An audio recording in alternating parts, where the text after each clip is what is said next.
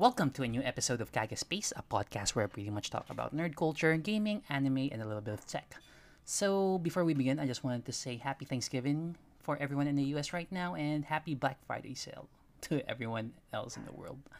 Hope you guys are spending this time well with your friends and your family, as well as trying not to bleed out your wallets for all of the things that are on sale right now. Also, I'm really sorry for the background noise. There's two ongoing construction projects near where I, li- where I live, and I don't have a soundproof room. With that out of the way, uh, let's talk about something that got really that got me really excited for the future. So I'm guessing everyone knows what League of Legends is at this point. Um, if you're living under a rock, then League of Legends is a MOBA, or mul- multiplayer online battle arena game created by Riot Games. Um, it's been out for a decade now, and back then the, co- the companies memed the fuck out of simply because they only have like one game under their belt. But nowadays they have a lot of things out, such as a board game, um, a turn-based RPG called The Ruined King, a trading card game that's not as predator uh, that, that's not predatory, unlike Hearthstone, called uh, Legends of Runeterra, an upcoming uh, unnamed MMORPG.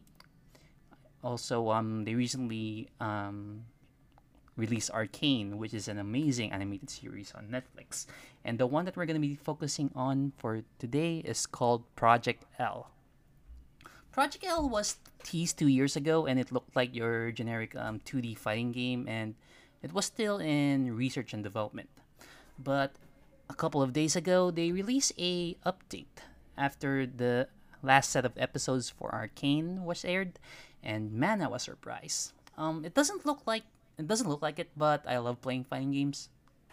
I'm just stuck between a casual player and someone who is technically good but far from a pro. So I'm sorry in advance if I started talking in fighting game jargons or lingos, but I'll try to keep it as general as fuck. But yeah, uh, Project L is, uh, is pretty amazing, and I literally commend Riot Games for attempting to do this. So for starters, they, the art style is amazing. Um, they really took inspiration from Guilty Gear and the stuff that Arc System works. Basically, um, it really catches your eyes, and the models are pretty detailed.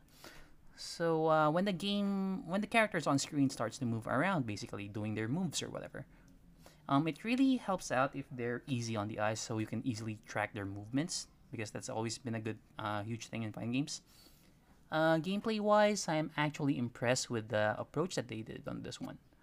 So the best way for me to describe this is it's literally Marvel vs. Capcom but with a League of Legends skin.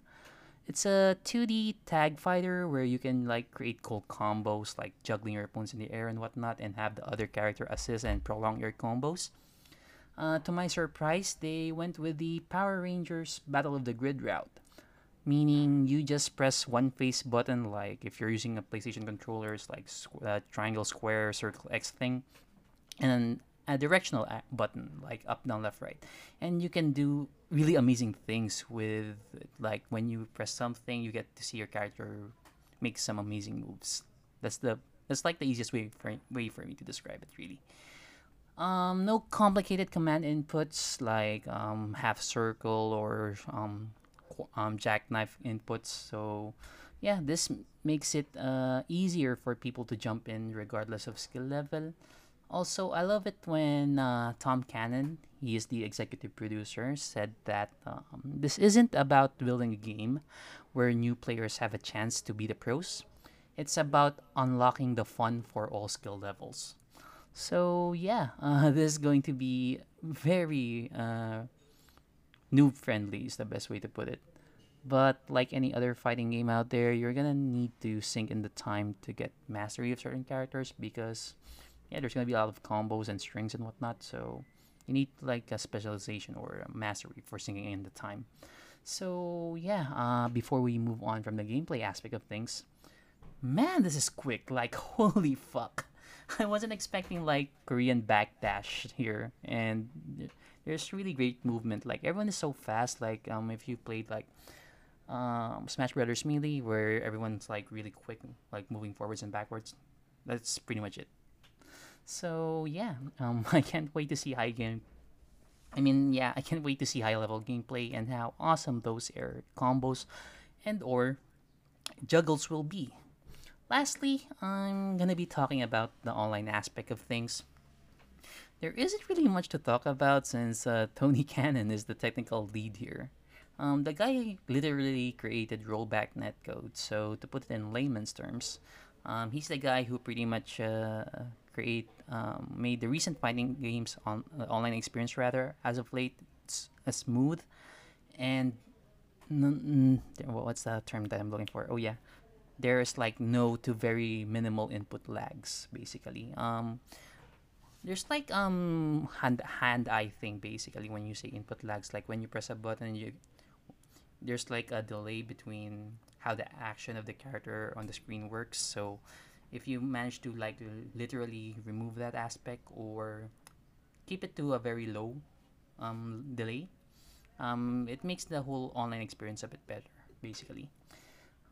So also um where was i? Oh yeah plus uh, i don't think there's gonna be any problem since riot has a lot of servers globally but yeah we'll see what happens. Overall i'm pretty hyped up ab- about this new game that riot is creating but let's get this out of the way in case you got hyped. Uh, the game isn't gonna come out soon. It's still in the research and development stage, so expect what two to three years before the game is officially play officially playable. But with the way things are right now, this is gonna be an amazing game where anyone can just jump in and play. I hope it's free to play like most of their games. Um, and if there's any monetization in it, I'll be glad to pay for skins as long as it doesn't affect the gameplay experience or give you like random buffs or whatever, because that's uh, a thing in their MOBA game.